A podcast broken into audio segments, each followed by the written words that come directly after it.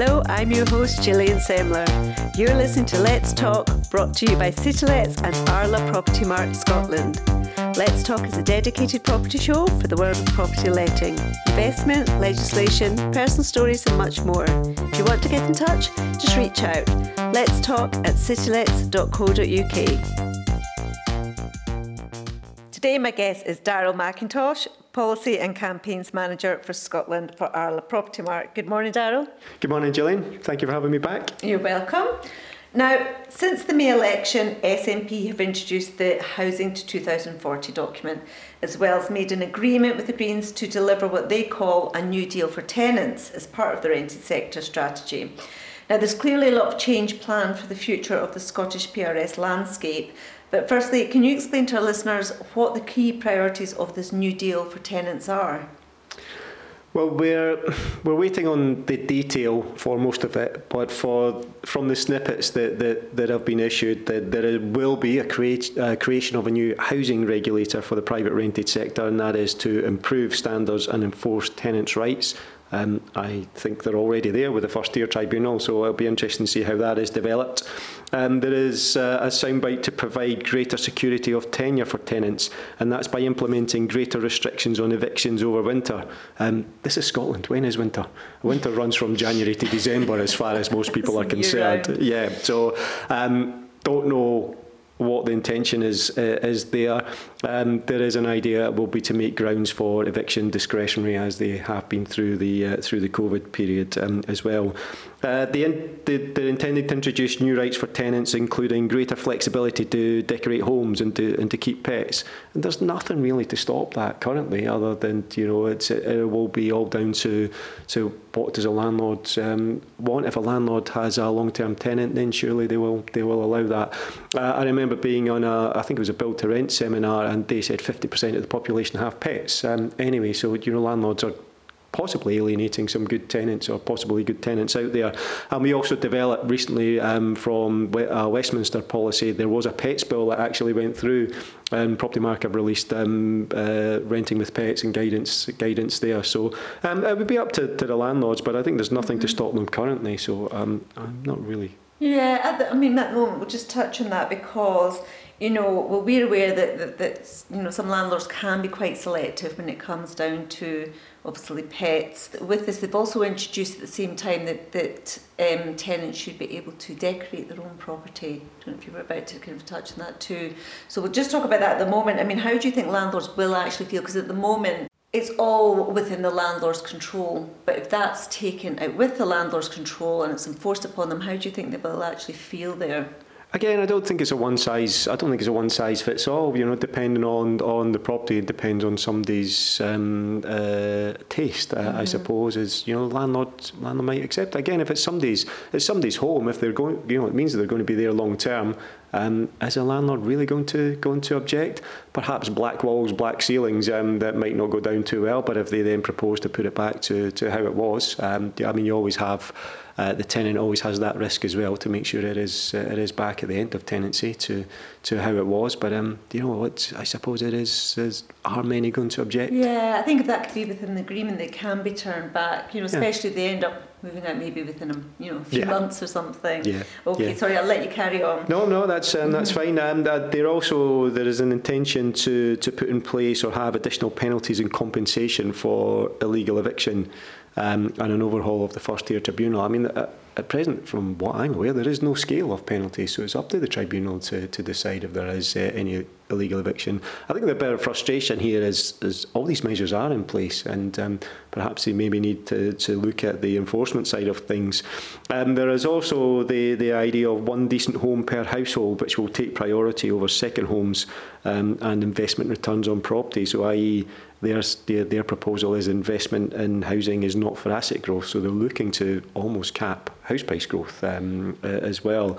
And it's difficult here because I, I think there's, there's a lot of contradiction in their manifesto policies and the 2040 document if they're looking to grow um, private rented sector and help the private rented sector, yet they say only one household, um, the only one property per household takes priority. Um, also to cap commercial investment in the private rented sector, which should be based on rental income uh, return and not on capital appreciation. So if anybody is in the private rented sector, their income comes from the rent, and they shouldn't even be contemplating the property growth um, there, which. Um, Gosh, that can be hard, obviously. Yeah, it is. Yeah, it is. margins can be quite tight. And mm-hmm. then finally, the the best one, and I think is the one everybody's been waiting on, is the uh, the proposal to in, uh, for rent controls and rent capping, and uh, to introduce a points based system. Now that was in the Greens um, the Greens manifesto, which is obviously part mm-hmm. of pro, part of the deal um, between the Greens and the and the SNP. There's no more to that other than it just won't go away for the, the rent controls. Doesn't say what the point system is. You know, uh, did you have conflicts for breakfast? Oh well, there's an extra point for you. Are a vegetarian? You know, there's other points. There's nothing there that, that says. I don't know how they, they propose this will work um, for for rent controls. Um, I think. Well, yeah, let, let's let's focus on this because.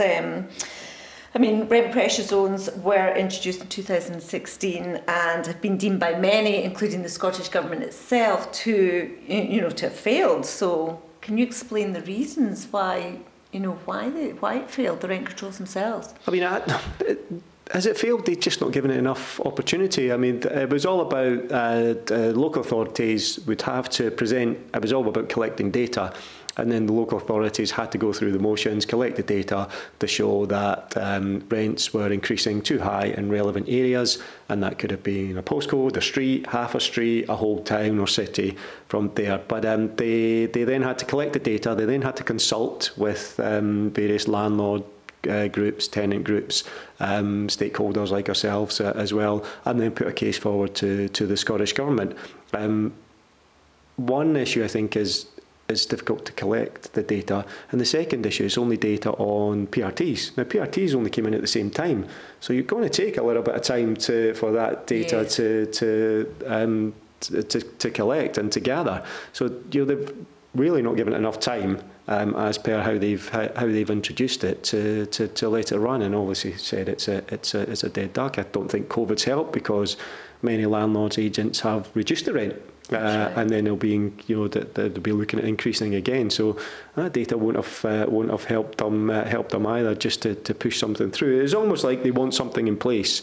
and they don't care how it will work, but unless you know, the, the, unless they can get this in place or some form of rent capping or rent pressure zones um, as well. But yeah, certainly as it stands, they've not given it enough time to work mm-hmm. or collect the relevant data.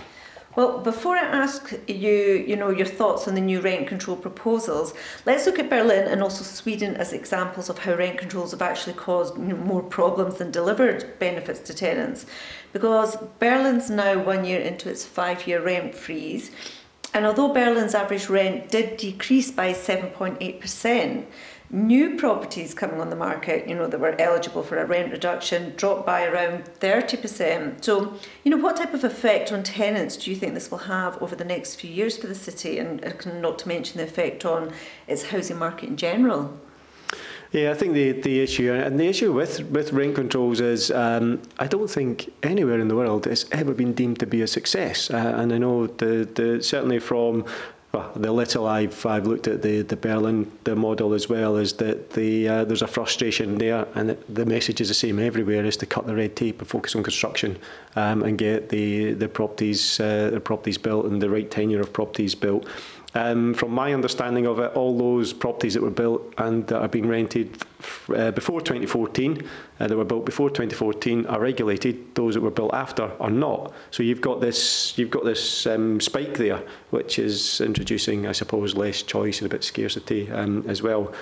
I am not a fan of governments picking out how it works in other countries. They tend to cherry pick a little bit and they don't look at the bigger picture. Um, every country is different, different housing uh, issues, different banking system. Um, I, I use the you know, use the example of um, Australia. People in Australia um, go to the, can go to the beach and have a dinner, their Christmas Day dinner on the beach. Um, Scotland has Christmas Day, Scotland has Christmas dinner, Scotland has beaches. Are the Scottish Government then going to say, go and have your Christmas dinner on the beach?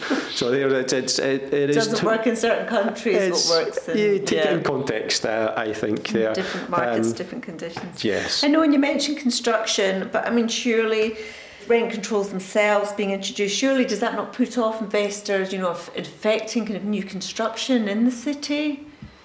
Yeah, I think it, I think it will, and that, that's definitely something that, that they will have to have to consider. Um, the the you know whether it's the small investor or the larger um, the larger in, investor or somebody who's is, is putting the money into the property to provide people mm-hmm. um, to provide people with a, a home. So it, it, all of that has to be yeah. will have to be considered. Yeah, and you do wonder, you know, how it would affect landlords as well because you tend to, you know, knee jerk. Often landlords may start selling up if you know they've got this this kind of threat of a kind of five year rent freeze. But also, I mean, Sweden has been champion rent control since um, World War II and has, you know, a state-run first-hand, as it's called, lease, which means the rental property is yours for life and the rents are not subject to excessive increases. So this sounds like an ideal situation. However, I think the waiting lists are on average nine years. So what other issues can a system like this cause for tenants, do you think? I mean, again, it's a, know, when you're, uh, this is a soundbite um, from, we, we have a political monitoring software at Propertymark and we see the questions um, that politicians are, are asking um, to be answered by the Scottish Government. And, um, Maggie Chapman from the Greens is, has uh, submitted a question to ask the Scottish Government what is the position on whether the Swedish national system of collective rent bargaining through a national union of tenants would help to address any housing issues in Scotland. I just go back to my, my earlier comment about cherry picking the best bits from from another country. I mean, this was so. I've a, you know, if I'm correct from my understanding, in, in Sweden, it's state-approved private companies or local authorities that are providing these these housing. I mean, that can only work in Scotland if it's UK government funded properties because I'm how you, you've got a, a, lifetime tenancy, which is great for a landlord. That's what a landlord wants. Mm-hmm. But how's a lender supposed to get the property back? Um, uh, what happens if the landlord needs uh, needs the property back? Um, for, for these examples as, as well. So ultimately, landlord has a property, they want a tenant, um, and long term, uh, the better. But I can't see, you know, for to use that as an example of here is a lifetime tenancy that, that just can't possibly work unless it's government funded um, or private company which then it's uh, then goes back to almost social housing. Mm, absolutely. Well, what are your main concerns regarding the proposed rent controls by SNP and the Greens, and, and what do you think is the solution to preserving and stable market dynamics in a sector where there is a degree of volatility, and most notably in, in Glasgow at the moment? Well, I mean, as we're we're speaking Glasgow at the moment, you know, by the time I, I leave here, it could be somewhere else. And I think what the example is there is that it's market conditions that, that are dictating, always have, and and uh, and always will. Um, the Housing to 2040 document states that people can live close to good quality schools for their children to attend, and they want affordable housing near these good quality schools.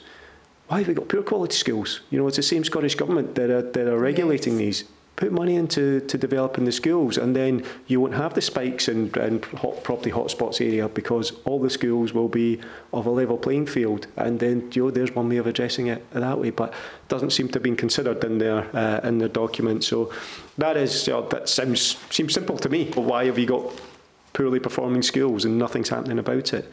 Um, you know, raise them, raise the levels of the skills. I mean, the Housing to 2040 document addresses supply and affordable houses in Scotland, but, you know, the government aims to build 100,000 new homes by 2031-32. And, you know, what are your thoughts on this target? I sound really grumpy answering most of these questions, don't I? But realistically, if you break that down, that's only 9,000 properties yeah. per year. Um, and then in the meantime, how many properties are going to be taken out of the, the, the system? That's what they don't they don't mention either. So you're looking at properties that are on their last legs or will be on their last legs in the next um, uh, 10, 11 years. So properties built in the 40s, 50s, 60s, we've already seen them being being demolished um, on 70s. So it doesn't say how many of those are going to be taken out mm-hmm. and, and, and these replaced. So if you're putting 100,000, yeah, give yourself a pat on the back, um, really. But how many are you taking out? Um, as I say, and then on the the short. That's mm-hmm. only 9,000 a year. I mean, what ways can new homes benefit the private rented sector? And, you know, what would be your recommendations to the government to ensure a balance of the right tenures are built, you know, where they're most required? Um, I see, so living in Edinburgh, and it's quite topical at the moment, and then driving about, every new build seems to be student accommodation, and I know it's uh, it's been featured heavily on the on the news recently. And um, yeah, I got my sympathies actually for for the, for that. Um, you for the build, and I understand the argument is if you build X amount of student houses and student purpose-built student accommodation, then it will free up X amount of properties that are in the private the private rented sector. Um, there has to be a good good mixed tenure of uh, of property now, and uh, you know we're we're talking about the elderly generation, people are living longer as well.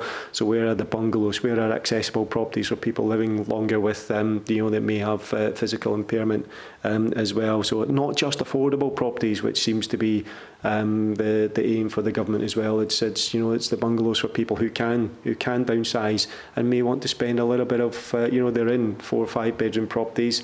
Uh, may want a, a smaller one, but uh, you know quite a good a good quality bungalow there uh, there as well social housing isn't the holy grail that the Scottish Government think it is. Not everybody in private rented sector wants their final goal is to have social, you know, social house. It, it, it suits some people's lifestyles, whether it's job or they just want to, to rent as well. So they have to be, you know, the Scottish Government have to be aware of that and look into that for um, for future builds. Well, do you feel, you know, your concerns, you know, Arla's concerns and other kind of prominent industry professionals have been reflected in the strategy? Um, not really. I don't think um, it is from from what it's been put together, and certainly we, we regularly have um, communications with the the Scottish government. um, uh, we've got a uh, you know we're doing a lot of public affairs, so with um, opposition MPs, uh, even MPs in the uh, within the, the the SNP as well. Um, they are they are happy to challenge some of these policies that, are, that have been put forward. And to be honest, a lot of them are landlords, and a lot of them have their own property portfolios uh, uh, as well, or have come from families of, of property portfolios um, as well. There was a we're getting the, we're finally getting the message across because I think a lot of policies um, were and have been, and not just in Scotland and throughout the UK. And I think a lot of the civil servants and ministers are finally picking up that the policies that are putting together have been put together on anecdotal data. Um, nothing that's transparent, or as I go back to when I mentioned earlier, where governments are cherry picking the best parts. Yeah. you know, some of these um, some of these stats that are thrown out have been cherry picked and again not looked at, at the big picture as well. So um, we are starting to get, you know, we're getting the message across. Um, data is so important from you know from agents on the ground and landlords on the ground to say this you know what you're saying isn't what's happening and that's what we're getting the we're finally getting the message across and, uh, and they're starting to listen well so what do you feel then the government need to do to ensure private landlords don't exit the market um, redress the balance, and as I say, it's something we've been doing. We've been um, we've been collecting data. Where I've been um, issuing kind of just short, quick questionnaires on on how it's uh, how how properties have been managed, what have been the level of rent arrears, particularly through the through the COVID periods, mm-hmm. how many eviction orders have been issued, because you were led to believe this time last year that it was going to come to an end. There were mass evictions, mass rent arrears not seen it. I mean, we've probably seen less, um, and uh, we've just been getting data data on that. Um, as I said, we have regular meetings with the Scottish government, um, with the civil servants there as well. Uh, they're now keen to see keen to see this data because they're they're you know they're listening to the anecdotal data. Um, but it's just not been being backed up. So um, yeah, it's uh, you know whenever we ask for for data, I'm always happy for people to send me their their examples even without being asked.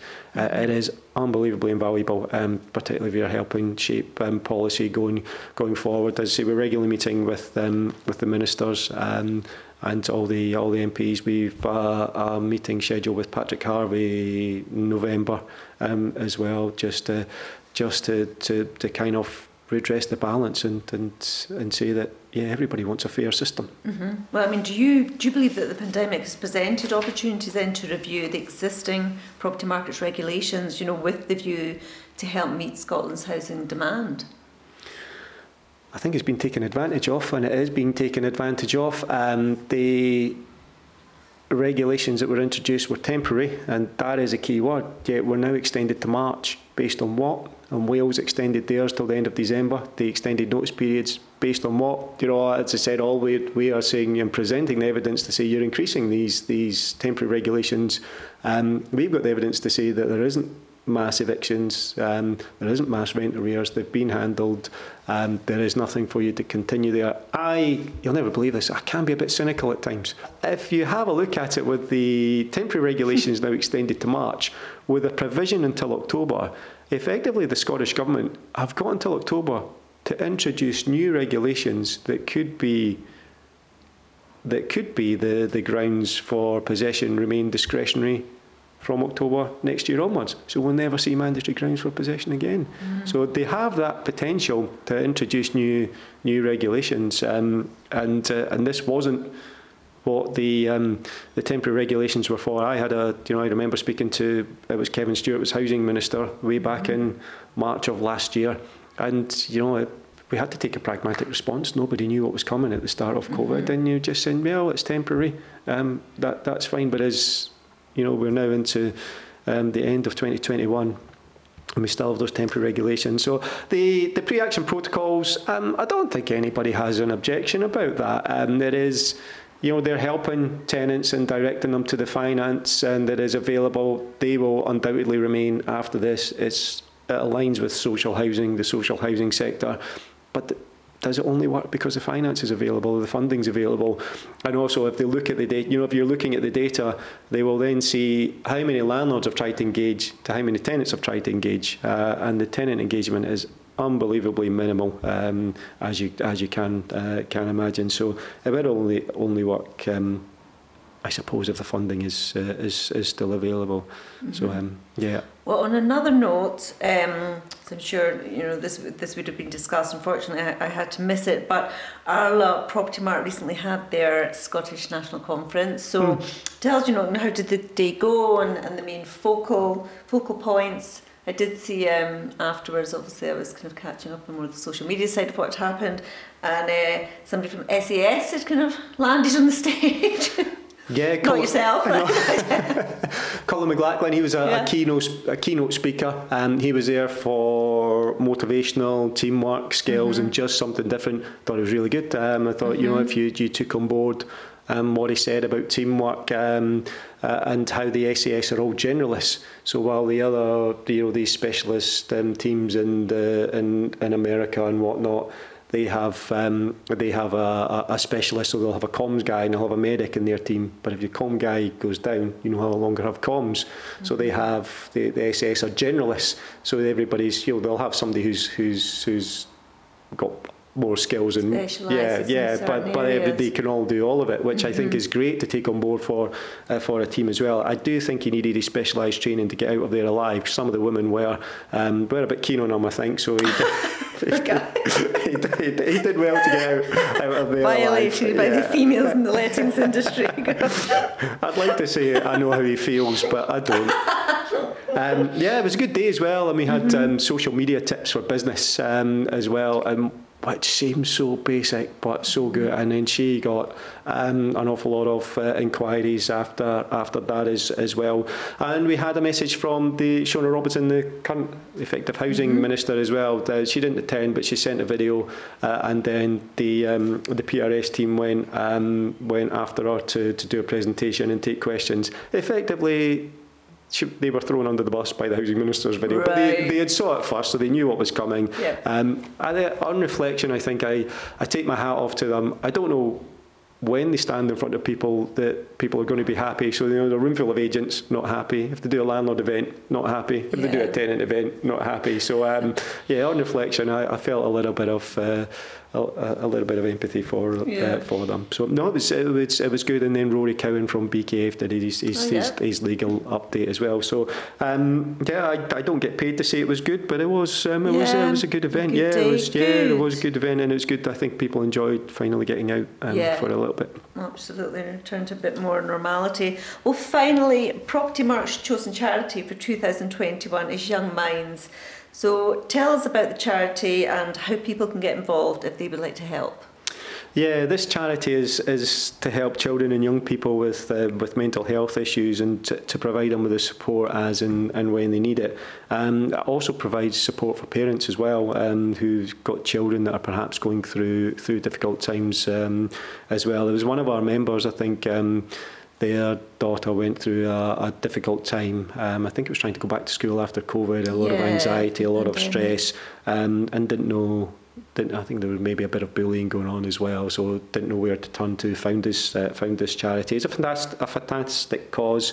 Um, while everybody was having to, to isolate, the um, some a lot of the members joined forces to raise sponsorship, um, and they walked hundreds of miles. I think they took their dogs and things along um, as well, um, effectively from John O'Groats to, to Land's End. Uh, the aim was to is to get ten thousand pounds for the charity. I think it's just a small charity to support young people's mental health.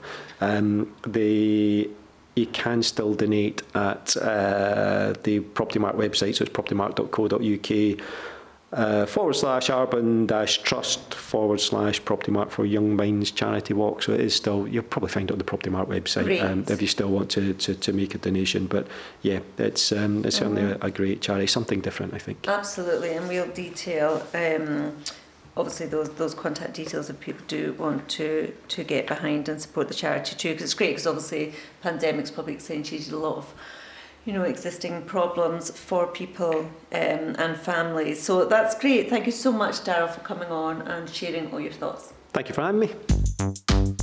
I'm Gillian Semler. Thanks for listening. If you've enjoyed the show, don't forget to subscribe to the Let's Talk channel on all the usual platforms, including Spotify, iTunes, and SoundCloud, as well as on citylets.co.uk forward slash podcasts. And also let your friends know where to find us. Let's Talk is a dedicated property show providing insight into the world of property letting. More information on today's show can always be found in our show notes along with this podcast. You want to get in touch, just reach out. Let's talk at citylets.co.uk.